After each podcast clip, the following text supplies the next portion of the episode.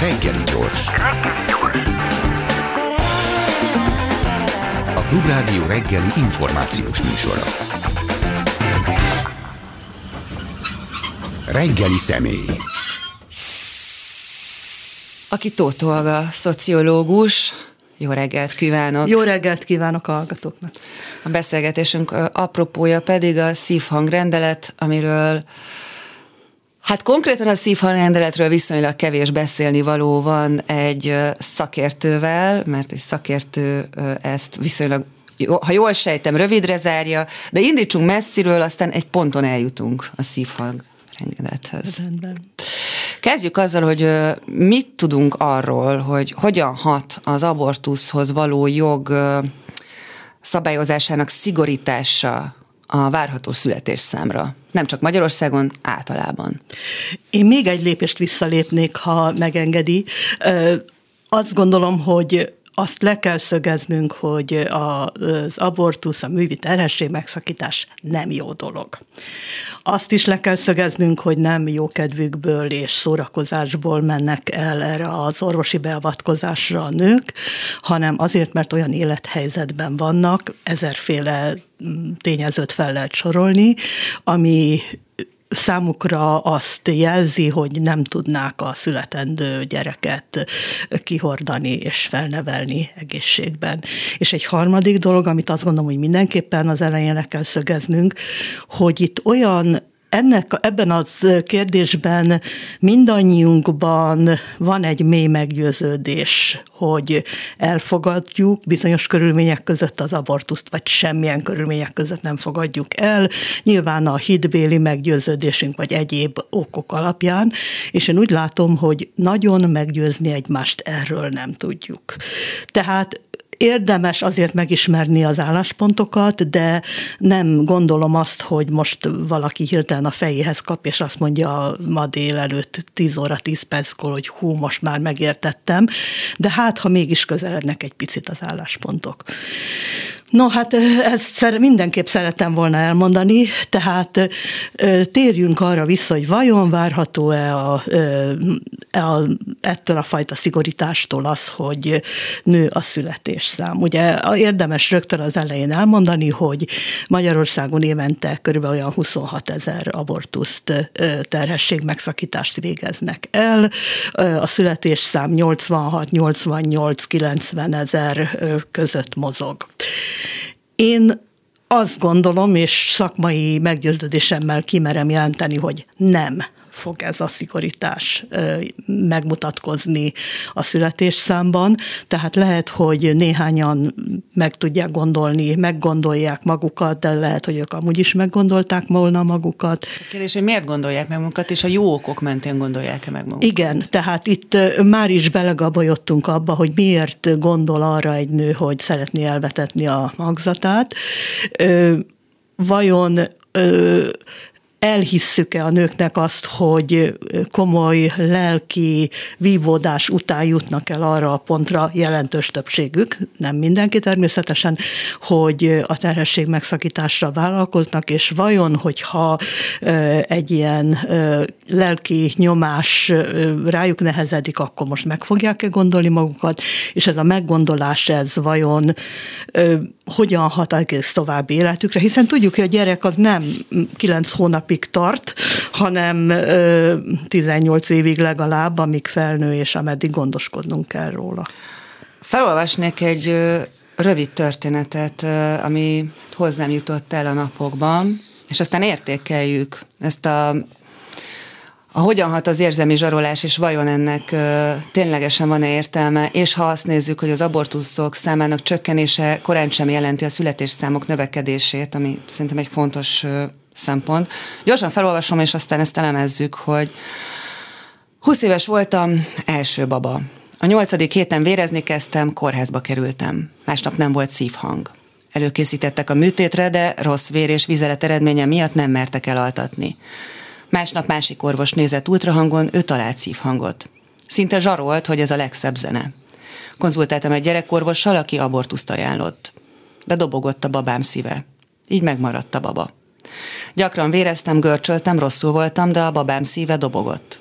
Többször hallottam, hogy nem lesz életképes. 28. héten megszületett. Nagyon betegen, agyhártyadulladással. Lélegeztetőgépre került. Nem látott, nem hallott, de a szíve dobogott. Öt hónapig.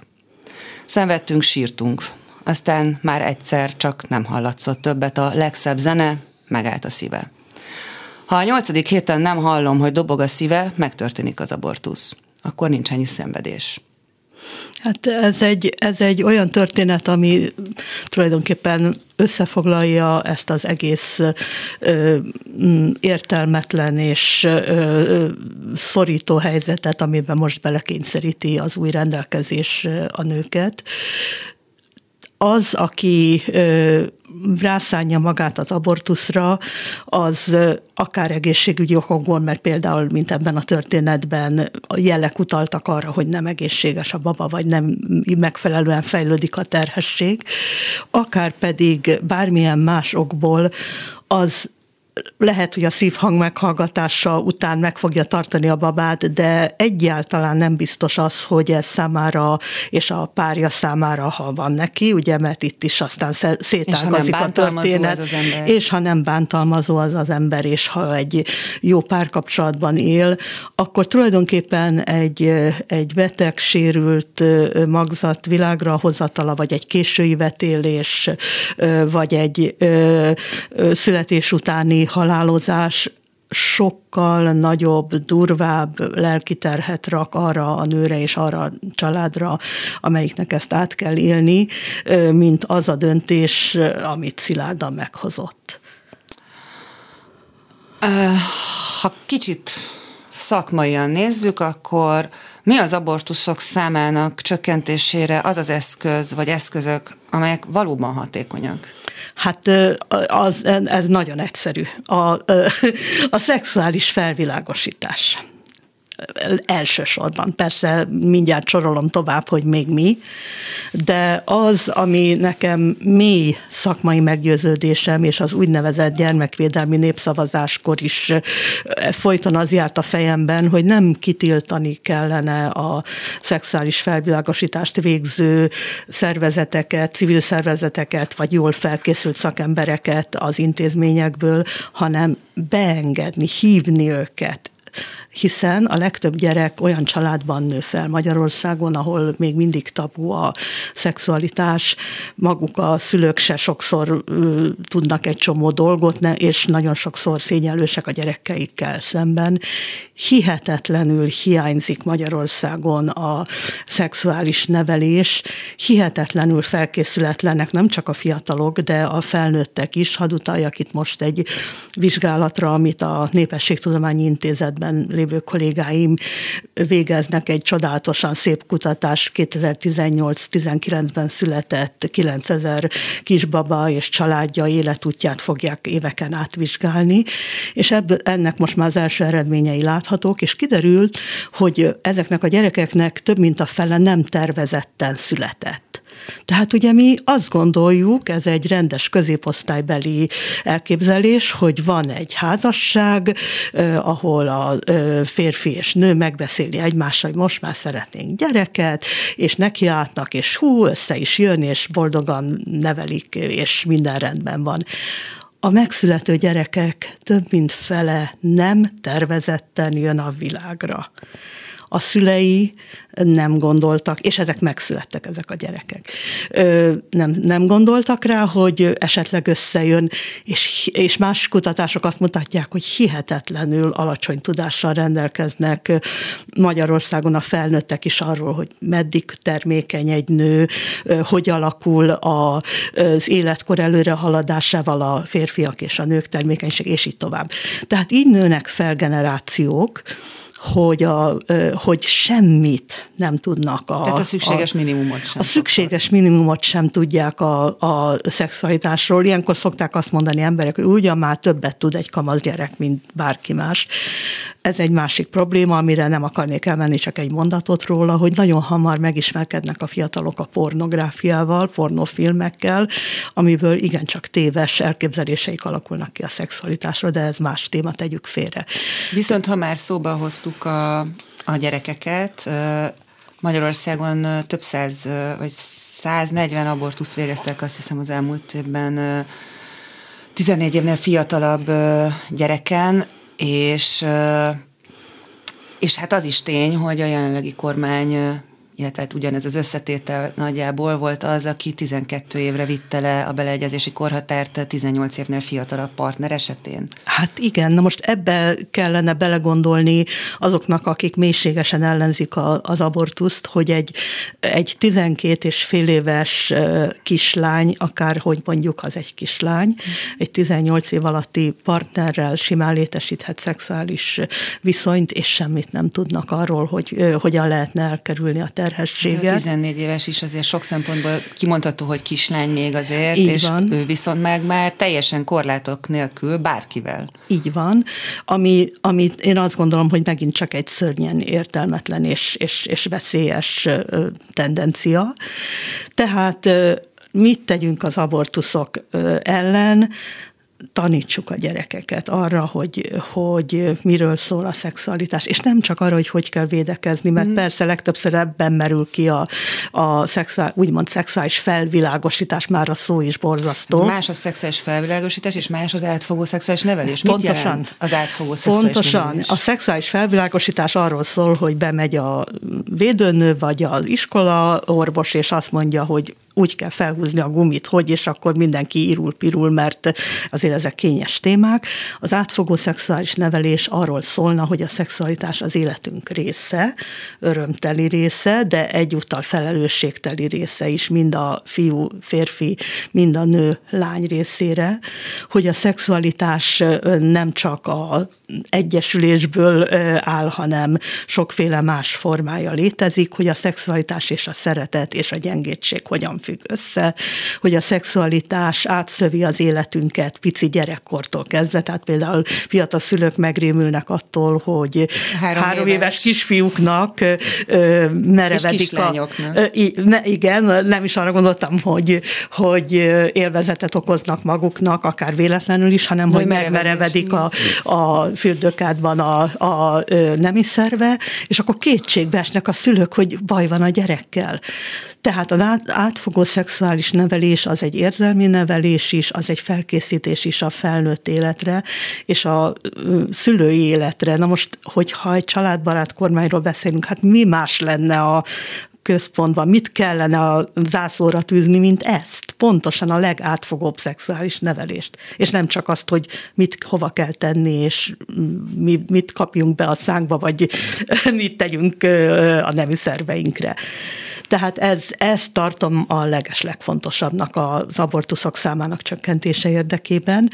A másik, amit mindenképpen meg kell említeni, az, az egy anyagi természetű kérdés, hiszen a, tudjuk, hogy létezik a menstruációs szegénység, ami ugye azt jelenti, aki még nem hallotta volna, hogy nagyon sok nő számára, a társadalmunk egy jelentős része számára maga a női test működésre, a menstruáció és az ahhoz szükséges tamponok, betétek beszerzése bizony rengeteg pénzbe kerül, és ugyanez vonatkozik a fogamzásgátló eszközök beszerzésére is.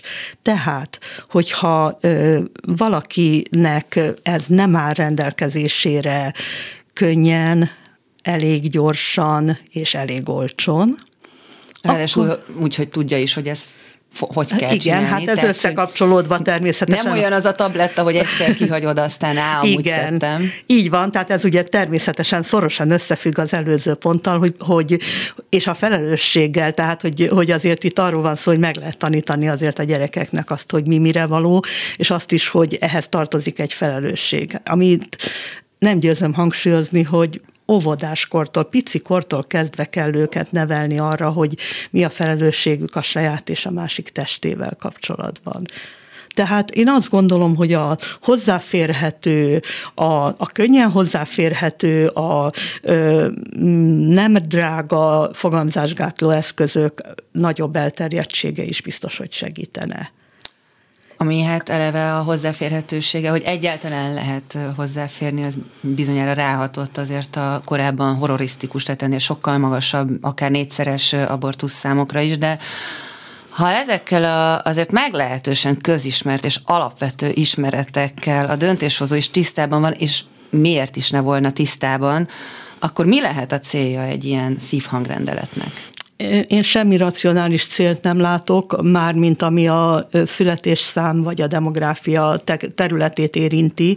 Én ezt egy politikai gesztusnak tekintem a Mi Hazánk és a KDNP felé, mert tulajdonképpen itt arról van szó, hogy a kormányzó párt ezzel demonstrálja ezek a mondjuk nála még jobb, jobb szél felé álló pártok felé azt, hogy figyeli az igényeiket és figyeli a programjukat. Hát a mi hazánknak az egyik fő programpontja volt az abortusz kérdése és annak a szigorítása.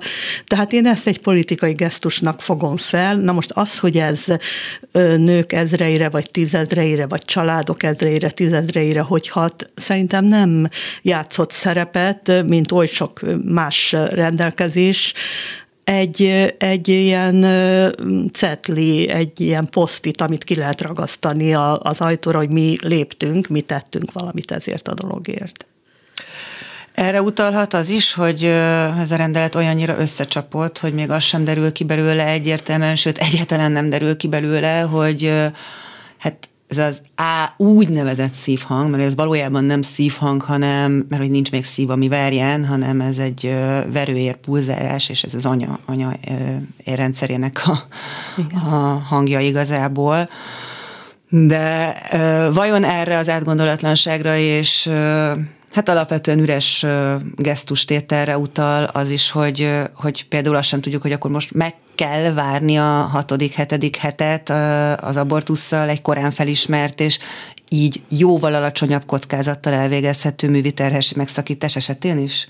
Hát ez az, hogy nem tudjuk, és azok, akik abban a helyzetben vannak, hogy döntéseket, vagyis engedélyeket kell adniuk az abortusz elvégzésére, tulajdonképpen ők sem tudják. De hát azért jól emlékszem jó néhány évvel ezelőtt a, arra, hogy a úgynevezett esemény utáni tabletta engedélyezését sem támogatta a szintén Fidesz vezette kormány, ami tulajdonképpen egy nagyon korai szakaszban lehetőséget ad a nőknek arra, hogy ha az a gyanújuk, vagy olyan szexuális aktusba keveredtek, amiből van veszélye annak, hogy akaratukon kívül terhesek lettek, akkor ezt a tablettát használják. Itt is állandóan azt szokták mondani, hogy de ezzel visszaélnének, de ezt a nők kapkodnák be, mint a ö, kalmapirint. Ez, hát, ezek... Aki egyszer vett már be ilyet, az valószínűleg ezt nem mondja. De hát ezeket a rendeleteket, törvényeket többnyire idős összhajúrak hozzák, akik vagy nagyon harcos ö, ö, hölgyek, ö, akik, akik ezeket abszolút nem gondolták végig, én azt gondolom, és újra meg újra fogom mondani, bocsánat, ha ez a hallgató esetleg úgy érzi, hogy, hogy a vendég folyton ugyanazt mondja, hogyha, fel, hogyha megfelelően nevelt és tanított és felvilágosított fiatalokról van szó, akkor ő pontosan tudja, hogy az nem egy cukorka, amit bekapok, hanem ennek, ennek hatása van. És persze itt most teljesen külön kell választanunk az orvosi kérdéseket, mert tudom, hogy a esemény utáni tablettát sok orvos is ellenezte, pontosan azért, mert nagyon radikális hatása van, és úgy vélték, hogy joggal, hogy némely nőre olyan komoly mellékhatásokkal hat majd, ami komoly vérzést vagy, vagy még rosszabb állapotot idéz elő. Tehát én azt gondolom, hogy fontos, hogy ezekről beszéljünk. Fontos, hogy az orvosok elmondják, mondják, hogy ők mit helyeselnek, mit nem helyeselnek. Sőt, az orvosi kontroll sem butaság. Nekem emlékszem, hogy volt olyan évfolyam osztálytársam, mindegy közös órán voltunk, és bevett egy ilyen tablettát, indokolt volt a bevétel, és ő, ő, ő elájult, annyira erős volt a mellékhatása ennek a tablettának, tehát azért mondom, hogy aki egyszer ilyet bevett, az, az, az tudja, hogy azért ez nem peszcukorka, és nem kívánja magának ezt túl sűrűn, de mivel a beágyazódás előtt ugye azért 72 órás tabletta, mert a, a himivasejt ennyi ideig maradhat életben a női hüvelyen belül, és ezért ennyi ideig van értelme ezt bevenni, de ugye a beágyazódást akadályozza meg, és Igen. így viszont mindenképpen kevésbé invazív, mint egy későbbi bármilyen metódussal végzett megszakítás. Így van, így van, hiszen akkor itt ebben az esetben nem lehet azzal érvelni, hogy egy megfogant, egy megtermékenyítődött petesejt, beágyazódott petesejt vagy embrió eltávolításáról van szó. Tehát tehát ez is egy olyan kérdés, amiről jó lenne, hogyha többet beszélnénk, és jó lenne, hogyha ezt mint ilyen utolsó előtti megoldást ismernék a, az emberek, és, és hát persze megfelelő orvosi kontrollal. Hogyan változott az első gyereküket vállaló nők kora az elmúlt években, évtizedekben? Egy nagyon jelentős életkori eltolódást tapasztalunk. A 90-es évek elejéig a nők Magyarországon körülbelül 29 éves korukig világra hozták az összes gyereket, akit terveztek, vagy na ezt a tervezést tegyük félre. Tehát a, világra hozták az összes gyereküket. Nagyon fiatalon lettek anyák. Azt mutatták még a 90-es évek elején is a kutatások, hogy kiki az iskolája befejezé, legmagasabb iskolai végzettsége megszerzése után két-három évvel megszülte az első gyerekét, és néhány év múlva, három vagy hat év múlva tipikusan nagy időszakához alkalmazkodva szülte meg a következő, vagy a adott esetben a harmadik gyerekét is. Ez nagyot változott mostanra, és most már inkább a 30-as éveik elején születnek meg az első gyerekek.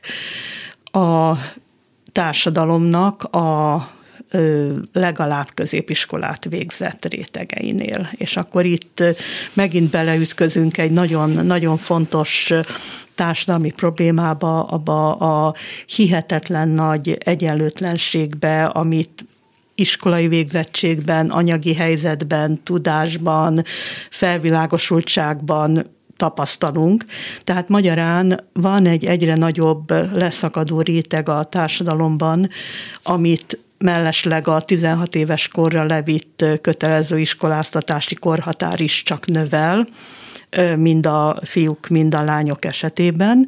Tehát egyszerűen az, kipotyognak, kihullanak a szegény és roma családok, ez nem esik teljesen egybe, gyerekei, a kis településen élő családok gyerekei, a szegregált iskolákba járó gyerekek, és akkor most itt az iskola problémájához is eljutottunk, tehát lát, látható, hogy ez mennyire komplex probléma ez az egész demográfia. És pont ezért nevetséges egy ilyen szívhang rendelettel okoskodni, hiszen az egész probléma összetettsége annyira mély, és tényleg annyira komplex a kérdéskör, hogy ennek nincs is értelme, és hát ki is lyukadtunk egyébként a következő kérdésemnél, hogy volt itt azért egy elég nagy balhé a közelmúltban a diplomás nők közül, között, vagy az ő té- apropójukon.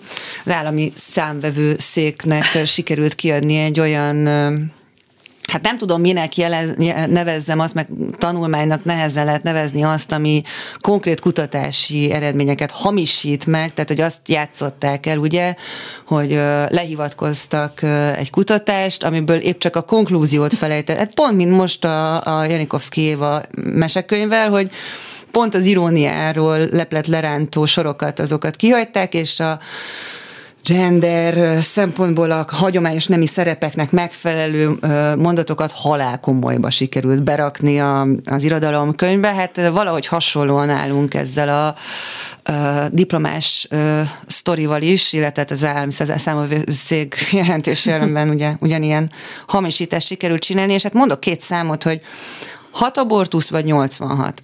Tehát 80 a különbség a, a, abban a tekintetben, hogy mennyi abortusz jut 100 megszületett gyerekre, ha a diplomás és az általános iskolát be sem fejező nőket tekintjük. Így van egy gondolat erejéig visszatérve az ÁSZ tanulmányára vagy jelentésére, ez számomra megint a, a magyarázhatatlan értelmetlenségnek a szimbóluma lehet.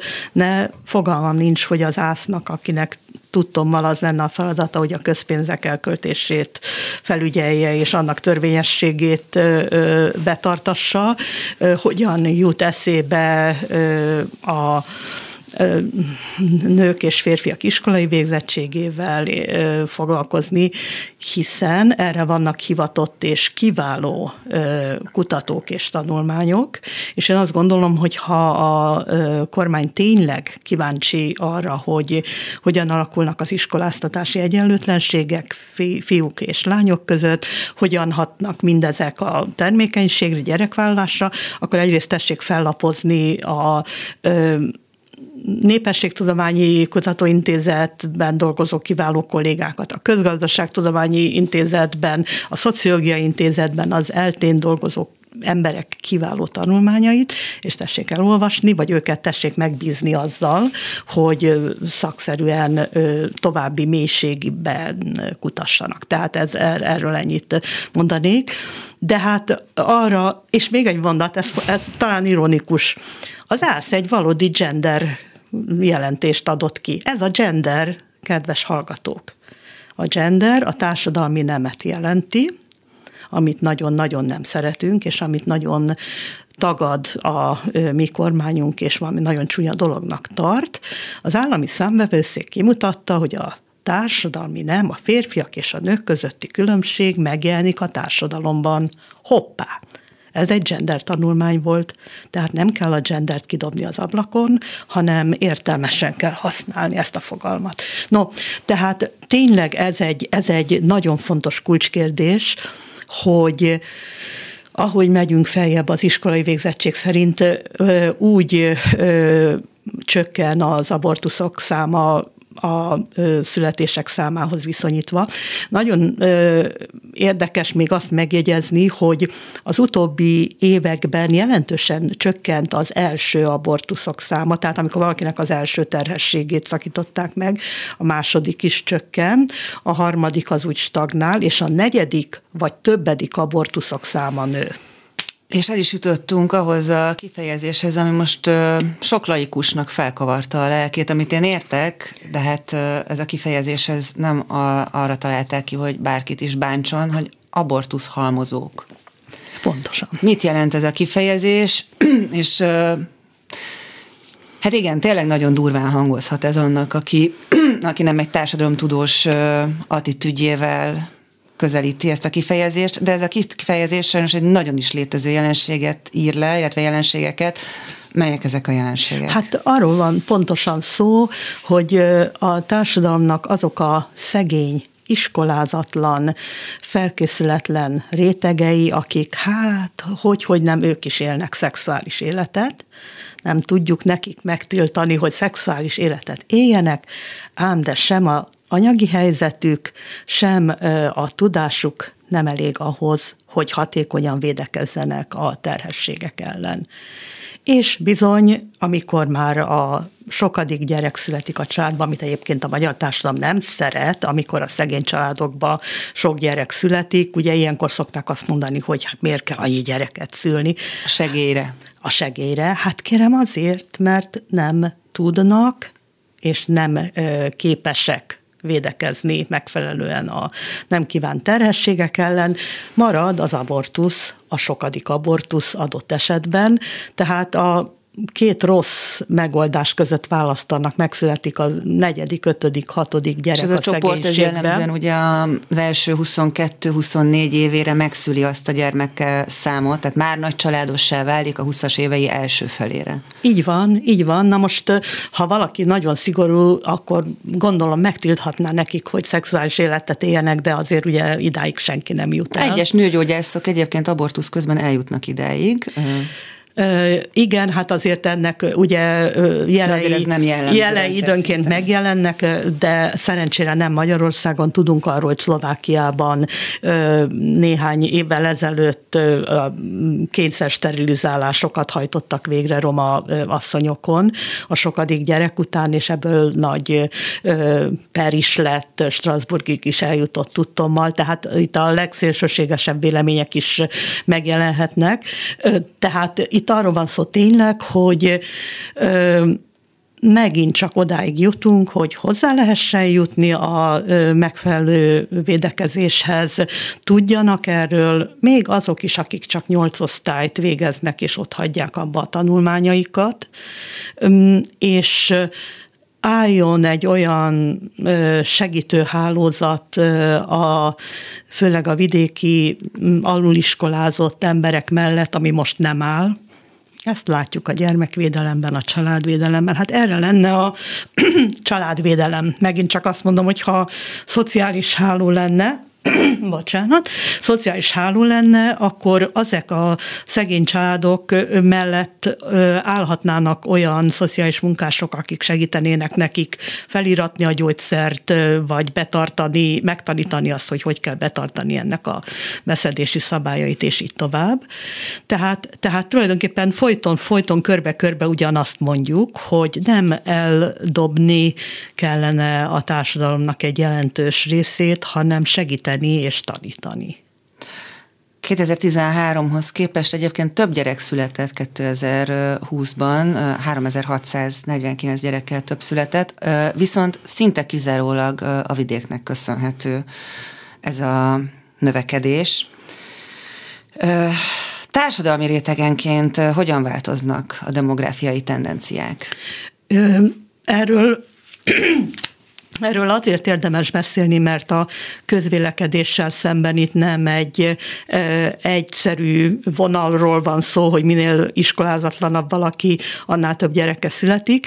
Ez kétségtelenül így van, hogy az alacsonyan iskolázott családokban vagy nőknek az átlagnál több gyereke születik, de a legkevesebb gyerek a középfokú végzettségű nők uh-huh. esetében születik, a diplomásoknak több gyereke születik, mint a középfokú végzettségűeknek. legkevesebbet, akiknek annyi tudása már van, hogy racionálisan fel tudják mérni a saját lehetőségeiket, viszont akkor a, annyi, annyi végzett, olyan végzettségük meg nincs, ami megalapozott tehát tenne egy olyan döntést, hogy ők ezeket a gyerekeket el is tudják tartani? Hát pontosan erről van szó, meg arról, hogy a középfok végzettségű nők azért olyan helyzetben vannak, hogy kell dolgozniuk, hogy a családjuk fennmaradjon, megéljen. Tegyük fel, hogy egy férj-feleség kétkeresős családban élnek, szükség van a keresetükre, dolgozniuk kell, de annyira keveset keresnek, hogy nem mernek, nem tudnak belevágni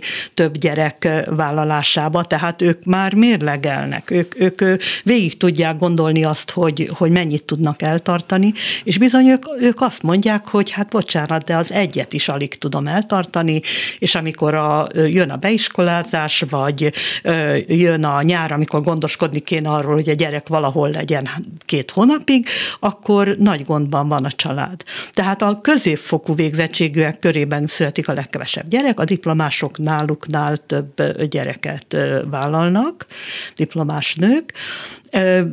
Valószínűleg ők azok, akik a legtudatosabban készülnek arra, hogy valóban annyi gyerekük legyen, amennyit ők reálisan fel tudnak nevelni.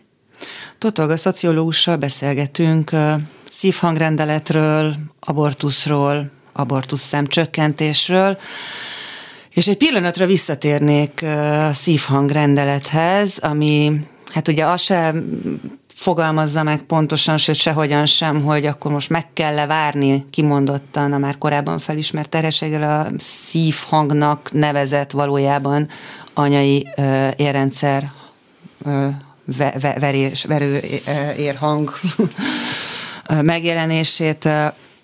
Vagy, tehát, na, Amire még ki akartam térni ennek kapcsán, hogy kiskorúak szexuális erőszak vagy incestus áldozatai, ők is eshetnek teherbe, sajnos nem is ritkán, és hát rájuk sem tér ki a szívhangrendelet, hogy nekik esetleg nem kell meghallgatni. Hát én, én az, azt gondolom, hogy oly sok rendelet meghozatalakor láttuk már azt, hogy utólag kellett rendbe hozni akár helyesírási hibákat, akár kitérni olyan területekre, témákra, amelyeket nem szabályozott az eredeti rendelet. Tehát ez itt a szokásos kapkodás és hirtelen törvényalkotásnak a, a gyengéje, még azon kívül, hogy én a magam részéről nem is értek vele egyet, de még ráadásul a gyengéje is ennek a törvénynek, hogy egy csomó dologra nem tér ki.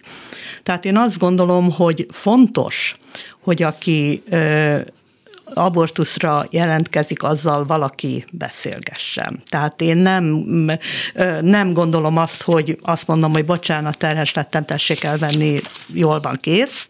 Tehát fontos, hogy jól felkészült és empatikus, tehát a ö, nővel nő érzéseit, szociális helyzetét, problémáit megértő szakember, védőnő, szociális munkás beszélgessen. Tehát ezt a részét én ezt teljesen helyeslem, ahogy eddig is ez megvolt. Persze nem az lenne ennek a célja, hogy megalázzák a, amúgy is bajban lévő nőt, hanem azt, hogy tisztázzák azt, hogy mi a gondja az adott helyzetben. De az, hogy, hogy vannak olyan speciális helyzetek, valóban a kiskorúak, az erőszak, a bántalmazó kapcsolat, amikor ö, a ö, férj rendszeresen bántalmazza akár a már meglévő gyerekeit, akár a, az asszonyt, a feleségét, vagy pedig amikor a férj vagy a férfi partner kényszeríti például a nőt arra, hogy abortuszra menjen. Ilyen is van. Illetve csak... a másik oldal is van, a teherben tartás így is van. van. Így van, tehát a, a bántalmazásnak ez is egy formája, amiről nagyon ritkán beszélünk, tehát állandóan azt mondjuk, hogy és a nő gondol egyet, és elmegy abortuszra, nem csak erről van szó, hanem arról is van szó, hogy a bántalmazás egyik formája az, ahogy a bántalmazó magához akarja kötni a a nőt. Aki azzal... egy gyerekkel még talán elmenekülne, Így kettővel van. már nehezebben, hárma, hárommal már mozgásképtelen. Így van, mert egyrészt ugye nem is tudná eltartani magát, másrészt pedig az minél több gyerek van, ugye annál inkább egy probléma az, hogy hova tud menekülni, hogyan tud menekülni. Tehát akár az a része, amikor terhes lesz és kénytelen megtartani, Ugye sokszor hallunk, sokszor, hát szerencsére nem sokszor, de előfordulnak olyan történetek, amikor titokban szüli meg valaki a gyerekét, és ezek az esetekben nagyon sokszor több gyerekes anyákról van szó, és akkor ilyenkor szokott szörnyűködni a közvélemény, hogy jaj, hát még, hogy nem vette észre, miért titkolta el, stb. stb. Hát ilyenkor nagyon sokszor egy bántalmazó kapcsolat áll a háttérben, amelyik azt mondja, hogy na ez van, megtartod és kész, kontroll alatt van a nő, és nagyon sokszor egy, ezeknek a vég, végzetes kimenetele van. De akár a másik fele is, amikor a férfi azt mondja, hogy nem kell gyerek, kösz szépen, elég annyi, amennyi van, vagy egyáltalán nem akarok gyereket, és úgy kényszeríti a nőt, hogy menjen el abortuszra. Tehát ez soha nem az, azt hiszem, hogy nincs egyszerű eset. Tehát minden egyes terhesség megszakításra jelentkező nőnek van egy regény a háta mögött, vagy, vagy a, a története egy regénynyi, akár fiatal lányról van szó, megerőszakoltról, és így tovább, akár sok gyerekes nőről, amelyik magyarázza azt az döntést, hogy ő szeretné elvetetni ezt a gyereket. Miközben a magyar társadalom jelentős része is, de az biztos, hogy a döntéshozó, a döntéshozó egészen biztosan, főleg és elsősorban, hanem kizárólag a, a védekezést a nő felelősségének tekinti még ma is. Miközben, ugye hát nem lévén szexuális nevelés az iskolákban, és általában is azért még mindig uralkodó az okniban lábat mosni megközelítés sok férfi körében, Éppen a férfiak azok, akik a leghozzáférhetőbb és talán az egyik legbiztosabb, nem csupán a nem kívánt terhességek, de a mindenféle szexuális betegségekkel szemben is viszonylag nagy védelmet nyújtó óvszert elutasítják. Igen, hát uh, itt megint a, a szexuális élethez való viszony és, és, a, és a nőhöz, uh, a női testhez való viszonyról beszélünk, ami aztán megint egy olyan téma, amit uh, bőven lehetne fejtegetni, hisz ez elágazik a pornográfia, a ö, reklám, a média világába, hogy hogyan tekint a társadalom a, a, a nőkre, de most itt maradva a terhességnél és az abortusznál, ez teljesen egyértelmű, hogy minden egyes terhességnél két embernek a felelősségéről kell beszélnünk, ha már beszélünk, és tegyük hozzá, hogy sajnos nincsen százszázalékosan biztos védekezési ö, ö, mód, és bizony előfordul az, hogy akármilyen ö, védekezéssel... Ö, Spirál mellett akár. Így van, olyan ö, jó ismerősöm is van, akinek ö, a szoptatás közben ö, a terhesség, illetve az, a babája születése utáni első együttlétkor ö, megfogant a következő gyereke, és, és ugyanazon évben sikerült megszületni. Olyat is ismerek, akinek még meg se jött a szülés után, de aztán nem is jött meg. Igen, tehát, tehát minden előfordult, és persze ezek olyan döntési döntési helyzetek, amikor valaki el tudja dönteni, hogy akarom-e, hogy, hogy a két gyerekem között egy évkor különbség se legyen, bírom-e vállalni azt, ezek nem könnyű döntések, tényleg ez, ez, egy, ez egy nehéz dolog. Tehát, de, nem, de hát nem ebből indultunk most ki, hanem abból, hogy a felelősség. Tehát nem helyes csak a nőkre hárítani a felelősséget ebben a, a kérdésben.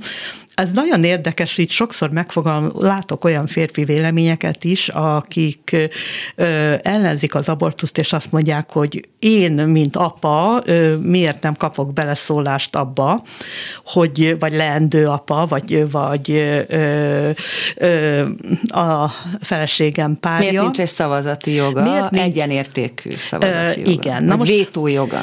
Igen. Na most én azt gondolom, hogy, hogy ezek nem buta kérdések, tehát ezeken én azt gondolom, hogy kellene beszélgetni. Tehát ahogy az összes ilyen orvosetikai kérdésről eutanáziától kezdve a megelőző műtétekig mindenféléről lehetne nagyon sokat beszélni. Szokás erre azt az analógiát hozni, és érdekelne is, hogy ön szerint ez megáll-e, hogy ha én nem vagyok büntethető azért, mert a páros szervemet nem ajánlom fel valakinek, aki az én páros szervem nélkül egészen biztosan meg fog halni, mondjuk egy vesetransplantáció nélkül, és az én vesém az neki jó is lenne, vagy egyszerűbbet mondok, nem megyek el vért adni, pedig nekem marha ritka vércsoportom van, ami, ami tényleg sokszor mm-hmm. életeket menthet, és hogyha én ezért nem vagyok felelősségre vonható, akkor hogyan vagyok felelősségre vonható azért, mert a testemet nem kínálom föl egy a testem nélkül életképtelen organizmusként, tehát élet, de az emberi élet és az emberi élet lehetősége az nem ugyanaz?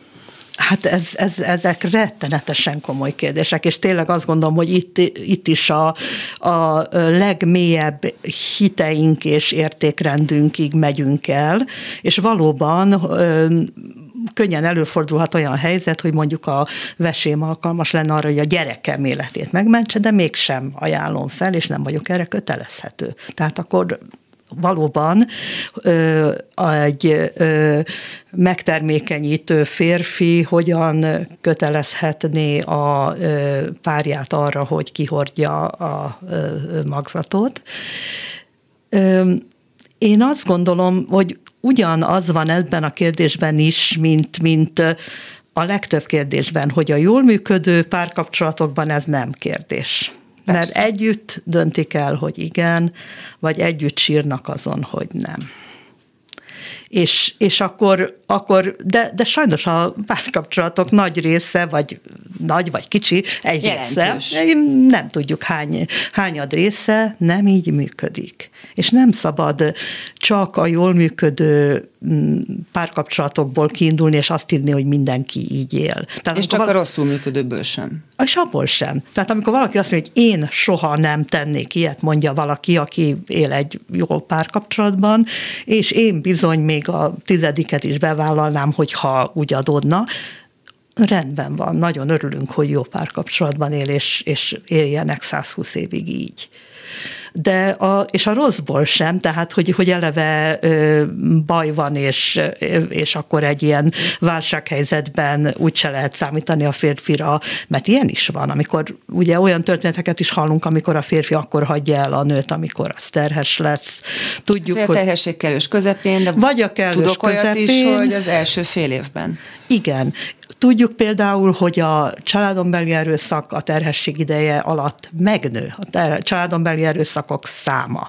A fizikai... Sok bántalmazó akkor lépi át a verbális abúzus és a fizikai Így abúzus van. határát, amikor egy nő már terhes, és akkor ezáltal hát röghöz van kötve, nem tud hova menni. Így van, tehát, tehát annyira ö, sok rosszféle párkapcsolat, rosszul működő párkapcsolat is van, hogy nem lehet általánosítani.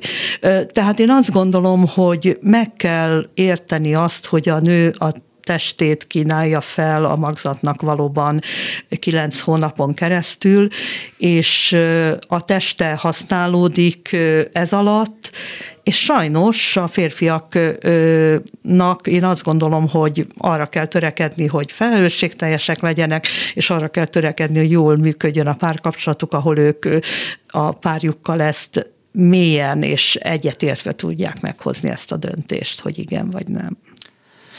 Szokás azt mondani, hogy hát a jogvédők gyakran mondják, nem csak a jogvédők, hanem sokan gyakran mondják, hogy a magyar államot a gyerek a megszületéséig érdekli, és onnantól nem igazán. És nekem van egy olyan észrevételem, hogy sajnos nagyon sok esetben a megszületés ig sem, vagy a megszületés kor sem. Gondolok itt egyrészt a, a gondozatlan terhességekre, ami a hiányos ellátórendszer következménye, és gondolok itt a szülőszet, szülészeti erőszak kérdésére.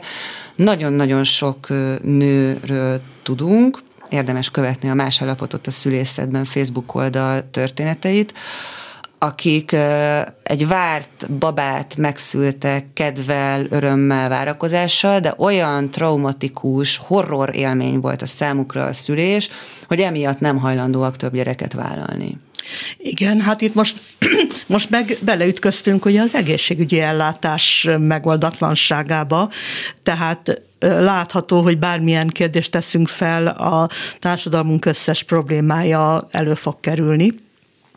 Pontosan arról van szó, hogy megint csak a tanulatlanabb és elsősorban a szegényebb rétegek ütköznek abba bele, hogy nem kapnak megfelelő terhességi ellátást. Nagyon gyakran előítéletekkel találkoznak, különösen a roma nők, és azok is, akik nem, hogy mondjam, felelőtlenül hozzák a világra a gyerekeiket, hanem tényleg akarják, tényleg tudatosan vállalják, hát bizony nagyon sok negatív tapasztalatot szereznek a terhes gondozás és a szülés során.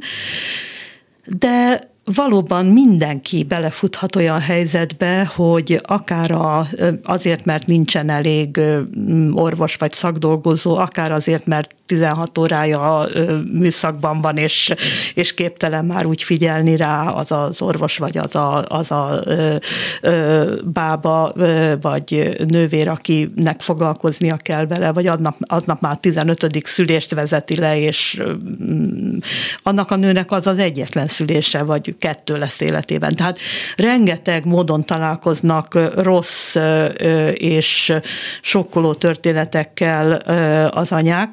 Ilyenkor szokták azt mondani, hogy de a nagyanyáink is megszülték a gyerekeiket a kamera sarkában, és még... És milyen sok fel is nőtt azokból.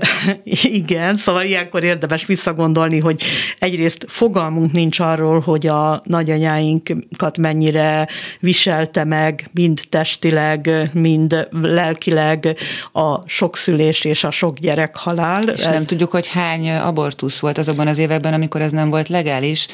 Én a családon belül tudok olyanról, hogy 9-20 éves kor előtt, és aztán volt is gond a későbbiekben egy terhesség kihordásával, hiszen hát igen, pontosan. Tehát a, a, ne higgyük azt, hogy ez a 20. század vége, 21. század elejének a, a problémája, a akár a néprajzi irodalom, akár pedig regények bőven beszélnek arról, vagy ha találunk még idős rokonunkat, aki hajlandó erről beszélni, bőven beszélnek arról, hogy bizony, bizony az abortusz létezett, és nagyon örülhetünk annak, hogy ma ezt orvosi eszközökkel és biztonságosan lehet elvégezni, és nem a szomszédasszony kétes főzeteire vagy egyéb praktikáira kell hagyatkozni, hiszen hihetetlen mértékű egészségromlást, halált okoztak ezek a praktikák, amik szeretném hangsúlyozni, hogy évszázadokkal ezelőtt is léteztek, ahogy ezt a történeti demográfiai kutatások mutatják, nem akarok itt nagyon ö, elmenni ilyen... De azt bár... húzzuk le, hogy amikor nem nincs hozzáférés a biztonságos abortuszhoz, Akkor... az kizárólag az abortuszba belehaló nők számát növeli. Pontosan, és azt is tudjuk, hogy valamiféle születéskorlátozás már 100 200 éve is létezett Magyarországon, azóta biztosan vannak forrásaink, hiszen már száz évvel ezelőtt a, elindult Magyarországon az egyke vita, ugye, hogy bizonyos falvakban egy gyerek született, amikor még általában ö, átlagosan öt gyerek született egy családban, tehát akkor is tettek valamit a családok azért, hogy ne legyen annyi gyerekük, amennyit nem tudnak eltartani különböző okok miatt. Tehát sajnos az illegális abortusz is létezett és létezik, és én azt gondolom, hogy ezt senki nem kívánhatja, hogy valaki kétes praktikákkal vetesse el a gyerekét végső kétségbeesésében, és ne egy biztonságos orvosi környezetben. Hogy azon múljon, hogy el tud-e menni Bécsig. Egy területet nem érintettünk, még kettő percünk van rá, de szerintem ez is fontos, a spontán vetélő nők helyzete. Én nagyon sok olyan levelet kapok, ami arról, arról számolnak be nők, hogy a kukába dobták az, a, a, akár már magzatukat a késői vetélésnél, hogy nem adták oda nekik elbúcsúzni, hogy nem adtak lehetőséget arra sem, hogy eltemessék, hogy azt mondták, hogy ez egy veszélyes hulladék, mondták a gyerekükre, vagy azt mondta az orvos, hogy most mit sír a szája, lesz majd másik, tehát most konkrétan idézek levelekből, tehát ez a fura kettős mérce az úgynevezett élettiszteletével, hogy is van ez különös tekintettel a Magyar Orvosi Kamara reakciójára a szívhang rendeletre? Hát igen, itt megint az egészségügyi kultúráról beszélünk, és az egészségügyi ellátásról, és arról, hogy tényleg fontosnak tartjuk-e az emberi életet nem csak a magzatét, nem csak a elvetélt magzatét, hanem az anyáit is, és azt is tudjuk rengeteg történetből, hogy minél később történik meg egy spontán vetélés, vagy a művi abortusz beavatkozás is, annál nagyobb fizikai és lelki terhet ró ez az anyára, ami nagyon sokszor életre kiható negatív hatással van, ez így van. Rengeteg minden van még, amit át kéne beszélni ennek a témának a kapcsán, de hát az egész beszélgetésünk Tótolga szociológussal lényegében arról szólt, hogy ez az egyik legkomplexebb kérdés, ami a társadalmunkban elővehető, érinthető egyáltalán, és hát az ilyen átgondolatlan gesztus, rossz gesztusnak is csak bajosan nevezhető rendeletek, mint a szívhang rendelet nem fogják megoldani ezeket a problémákat, de legalább ma talán egy picit közelebb kerülhettünk ahhoz, hogy jobban értsük, hogy mi mindenről van itt szó. Nagyon szépen köszönöm a beszélgetést. Köszönöm a beszélgetést én is. Hallgatóinak pedig nagyon szépen köszönjük a ma reggeli figyelmet, a műsor készítésében részt vettek Balogh Kármán, Zsidai Péter, a szerkesztő Korpás Krisztina, Csorba László, a két műsorvezető, Selmeci János és Mérő Vera. Köszönjük szépen az egész reggelen tartó figyelmet, legyen remek napjuk!